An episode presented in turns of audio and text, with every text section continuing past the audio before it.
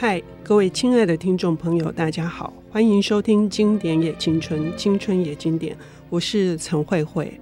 我们常常说，生命呢要经过非常多的磨难，或者是创伤，我们才能够变得更加的坚强以及茁壮。可是事实上，在从一个婴儿阶段到成长成为一个大人，这里面还是有非常脆弱的一些状态会出现，呃，造成创伤。而影响到后来的一些心里面或生理面，有些人常常会忽视它。那至于为什么会忽视它，而宁愿去压抑它，或者是忽视它，甚至是把它当成是一个隐形的东西，就是在非常多的研究都显示。不管是十大病因也好，或者是十大死亡的原因也好，其实都跟你是不是清除了你的创伤，或者是减缓你的创伤有关。我们今天邀请到的领读人是我非常非常欣赏他的左岸文化的总编辑。黄秀如女士，我们都称呼她为小薇。她做了一件很重要的事情，就是把这本《创伤与复原》在三十年后重新出版。哈，这在我年轻的时候，对我来说也是一本很重要的书。我们先来欢迎，呃，我们称她为小薇的黄秀如女士。小薇你好，嗨，慧慧姐你好，还有各位听众朋友大家好，嗯。这本书我自己读了之后，好像又在帮我自己清创了一遍。有这么大的功效吗？嗯、呃，是因为其实我觉得会喜欢文学的人，或者是从事一些译文创作有关的人，他们肯定是相当的敏感。是啊，那有时候周边的环境或大人，他们也许不觉得。他们的举止，或者是他们的言语，或者是他们的行为，可能会对一个孩子造成什么样子的影响？是，所以在读这本书的时候，我觉得有一个很重要的作用，不是是看到别人的这个遭遇，然后给我们反省，其实对自己来说也有很好很好的疗效。是哦，是是是。嗯，小薇是怎么看这本书的呢？这么说好了哈，其实。慧慧姐刚刚所说的这种跟创伤有关的经验，也许我因为我刚好是一个比较钝的人，又或者是其实在我这样漫长的人生当中，我并不是没有经历过恐怖的事情，也并不是没有过创伤，但是我看了这本书之后，我才理解到，其实我比较有可能的是，我把我的创伤经历给遗忘了。那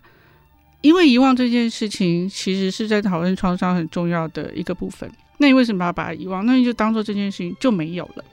可是这件事情就真的没有了吗？其实刚刚慧慧姐不是讲压抑吗？那压抑当然是遗忘的其中的一个很重要的方法。那我的意思是说，在你人生当中的某一些特殊的 moment，突然之间，它会引起了你小时候曾经遭受过的事情，不管是被家长给斥责，或者是被老师叫起来，当着所有的同学面前那样子臭骂你，那样子的事情，其实都会勾起你恐怖的那个记忆。那你一旦意识到那个恐怖的记忆之后，你其实就会回到那个很小很小，你还可能只有几岁或只有十几岁时候的状态当中。其实你已经很大了，但是你就会在当下没有办法去面对你现在必须要去面对的这个困难。所以我在读这本书的时候，我也会一方面跟着他所讲的这一些故事，还有叙述，然后里面他会提到某一些症状，那我来检视我自己，就是说啊，其实我有可能其实是落入了，就是试图去遗忘我自己过去这些经历的这种创伤的窠臼里头。可是其实这样说好了，看了这本书，我觉得比较多的收获是，我会对于别人正在讨论的他自己的痛苦这件事情有更多的理解，而不是觉得那件事情与我无关。那如果说在跟你描述他痛苦经验的朋友或者是亲人，大家在讲，而你也某种程度其实是学到了可以怎么样陪伴他，然后让他说出来。或许就有办法进一步的，就是了解当他创伤的来源是什么。接着再想想看，这些东西就造成他痛苦的这个来源没有办法就是消除，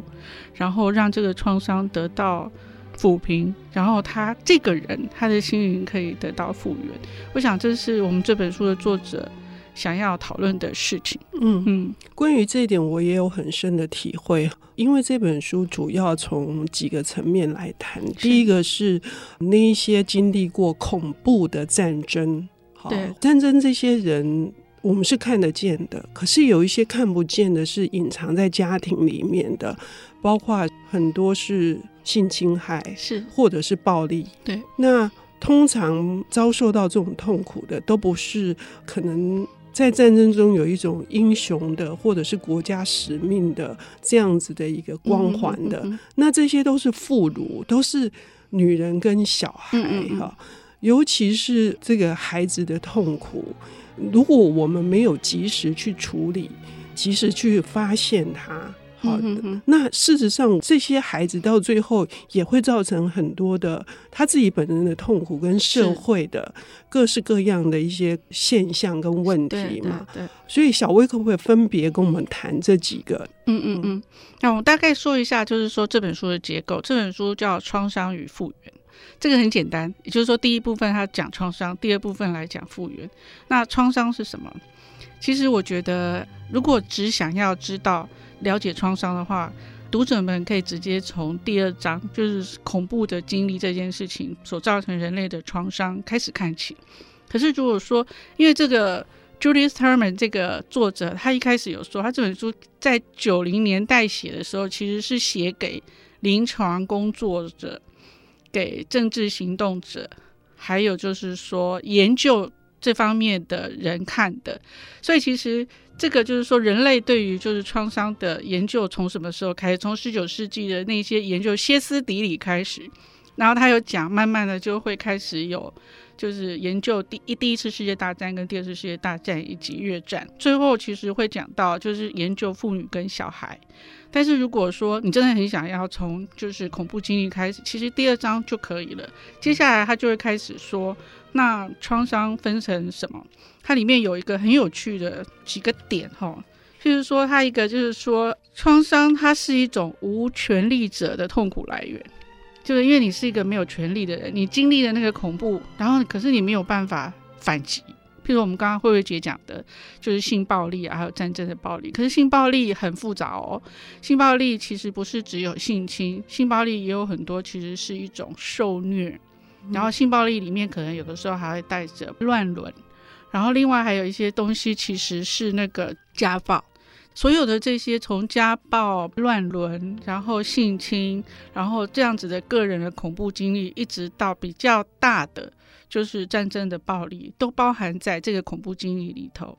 然后呢，接下来他就会讲创伤包含的部分是什么呢？最重要的第一件事情就是你会感觉到你跟这个世界，那个世界包含你自己哦，也包含你的社群、你的家人失去了连结。所以他其中有一章讲很多，什么叫做失去连接？那是什么？他另外一件事情其实是讲囚禁，那个囚禁也不只是就是说讲监狱里面的，也有包含就是集中营，然后也包含就是说在战争里头被俘虏的人，那他与外界就是失去了连接，那他怎么样子面对自己的这个困难？然后呢，之后就讲他有一章非常重要，讲受虐儿童。然后之后他会讲案例，然后讲什么是临床症状。嗯，我们从这个完整的结构知道说，这个是在处理我们所有可能都会碰到创伤者，包括对于歇斯底里当时的污名化，或者是在那个时代对于男性威权的确保这件事情，反而弗洛伊德在这个领域里面撤兵了。嗯，是是是，类似像这样的状况，那这种研究创伤的这个领域是有一个阶段性的，是看社会跟政治当时是不是能够把这个问题给凸显出来哈。所以真的很复杂。可是我们接下来最想要关心的是什么？我们休息一下等一下回来。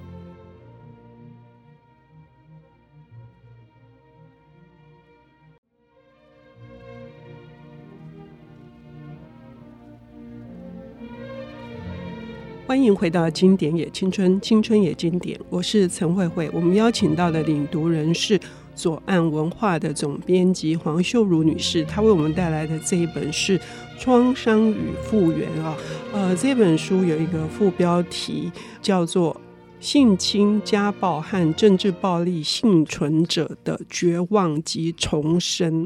刚刚讲的这本书的结构的第一大部分，创伤，也就是这个绝望哈，这种绝望是跟我们比较切身相关的哈，大概就是家庭里面的暴力。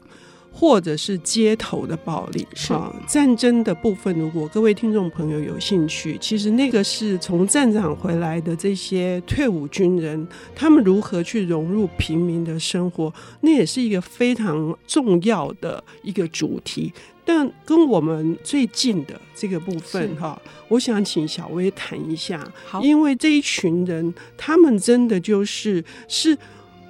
无力呐喊，然后他们。当时会真的脑筋一片空白，在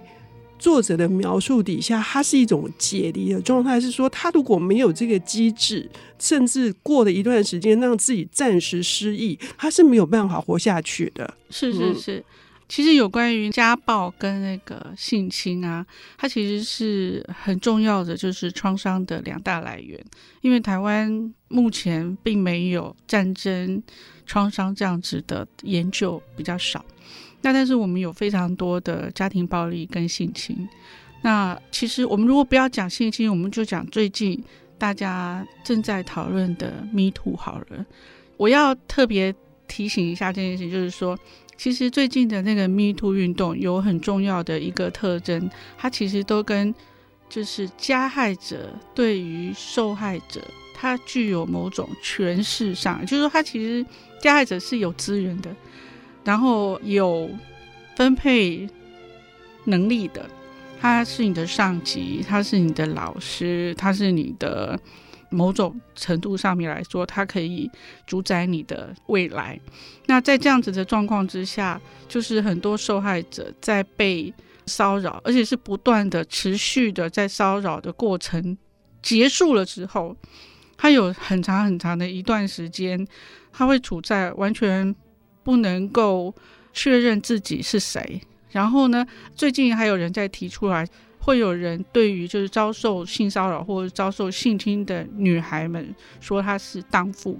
就是一种把受害者贬低的这样子的程度，就用这种方式来解释你之所以会遭受到这样子的遭遇，都是因为你自己是不好的人。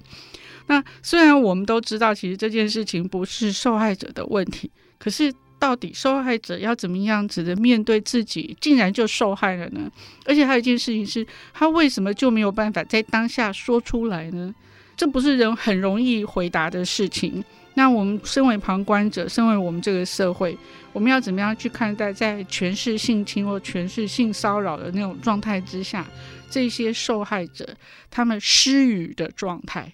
那有些时候其实是过了十几、二十几年呢、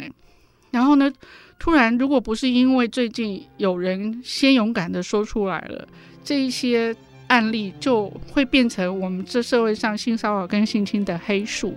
所以我觉得，其实像这样子的一本书，在目前的这个状态，就目前的这最近的这些状态状态，我觉得其实是还蛮值得大家拿来看的。就是说，如果你不知道你要用什么样子的态度，去看待这件事情，或者是讨论这件事情，那么就是《创伤与复原》这本书，也许可以给你一个比较好的依据，你也不会觉得自己好像说什么都错，因为也又很怕政治不正确。但是《创伤与复原》它提供了一个蛮好的架构，嗯，尤其是呃，当我们站在想要用一个比较客观的角度的时候，嗯、我们其实也容易陷入一个迷思。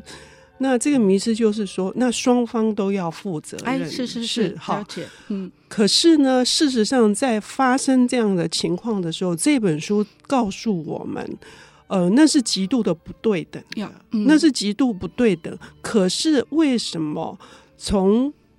以前很久以前，弗洛伊德在十九世纪面对这些歇斯底里症的时候，是污名化了？歇斯底里症嘛，哈，那很可能就是把这些女人当成女巫，然后开始猎巫、嗯、哦这样的状态。可是长期以来都是这样。我们现在说我们是一个怎样的文明，多好的进步，但是事实上我们还依然用这样子的偏见在看待受害者。是那。所以，这个作者他提供我们哪些建议来思考这件事？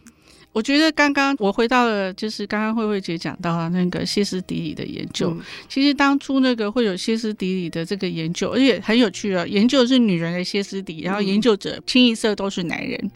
那如果按照我们作者的说法，当时会有这样子的一种就是研究方法，是为了要对抗教会。嗯，是为了要对抗那个比他们更有权势的教会，所以你用科学的方法去反抗他们。可是呢，当教会确实被打倒了，这一群科学研究的男者、男性，他们突然发现这些歇斯底里的被研究者有了自己的发言权的时候，他们就害怕了。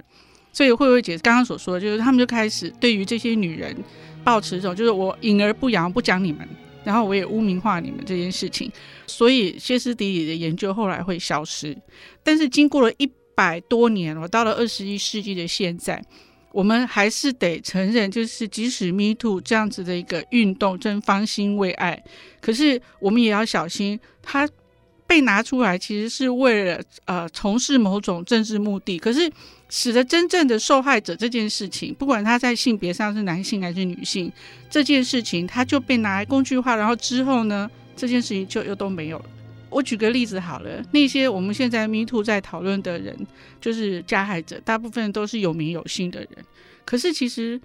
有很多没名没姓的加害者仍然在我们这个社会上啊，然后那些受害者更加的没名没姓。那我们这个社会要怎么样去面对？那个没名没姓的加害者跟没名没姓的受害者，这个东西其实不是那么容易的。那回到我们这本书讲的第二个部分，它其实是在说复原。复原其实他讲了两个很重要的事情，就是说一个人之所以会有创伤，是因为他觉得自己失去了，就是 disempowerment 啊，这个东西好难译哦，它叫做。全能丧失，就是你作为一个人的那种权利跟能力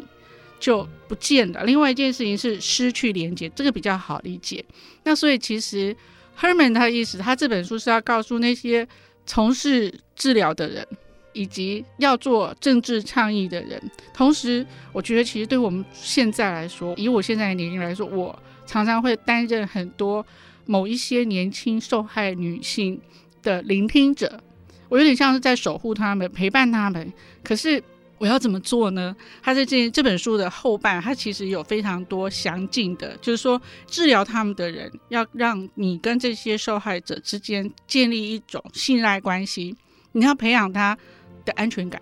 他原先会觉得自己就是全能丧失跟失去连，就是因为他觉得他处在一个黑洞里面，他完全不知道自己安在在，所以你要让他先恢复那个安全感。然后其次呢，你要让他开始去记忆、去回复，就是说当初到底发生什么事，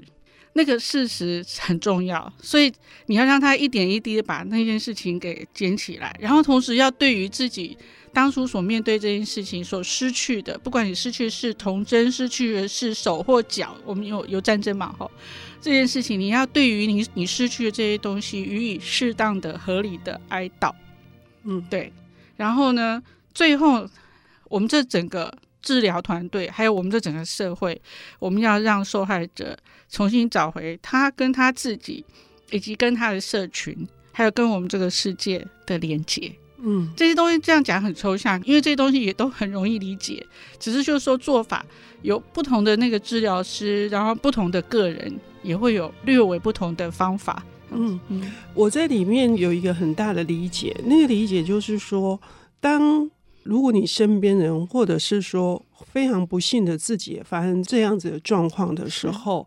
那个全能丧失的最主要是找回你对于你身体的自主权，以及你想要表达意见的自主权。所以，不管是身边的人，或者是自己的人。我觉得第一步真的是要做到这件事情，才是可能是翻转。因为你在失能的状态之下去面对这么恐怖的噩梦，而且这个噩梦会长期的跟随着你哈。因为这本书可以讨论的很多，而我们节目。时间有限，可是秀如总编他也已经把这个重点都跟大家做一个概括性的描述了。我非常非常的推荐，因为这里面还提到，尤其是孩子跟母亲的关系。是是。万一有这种遭遇的母亲，然后他跟。不要造成这种世代间还有类似这样子的性格的障碍等等哈，都是一个非常有帮助的哈。那我们要非常非常的诚挚推荐各位听众朋友来读这本《创伤与复原》，也谢谢小魏总编，谢谢、嗯、谢谢慧慧姐，谢谢大家。谢谢。本节目由 IC 之音与瑞木读墨电子书联合制播，经典也青春。与您分享跨越时空的智慧想念。